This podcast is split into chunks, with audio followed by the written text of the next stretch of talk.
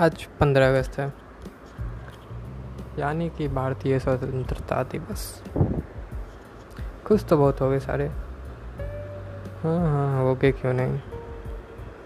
अपना देश जो आज़ाद हुआ है पर इस आज़ादी का क्या फ़ायदा? जिसमें हर दिन हमारी देश की बेटियों के साथ रेप होता है मेंटल हरासमेंट्स होते हैं सेक्सुअल हरासमेंट्स होते हैं। क्या फ़ायदा? यार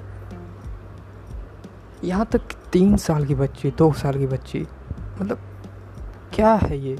मज़ाक बना रखा है? आई डोंट बिलीव इट यार।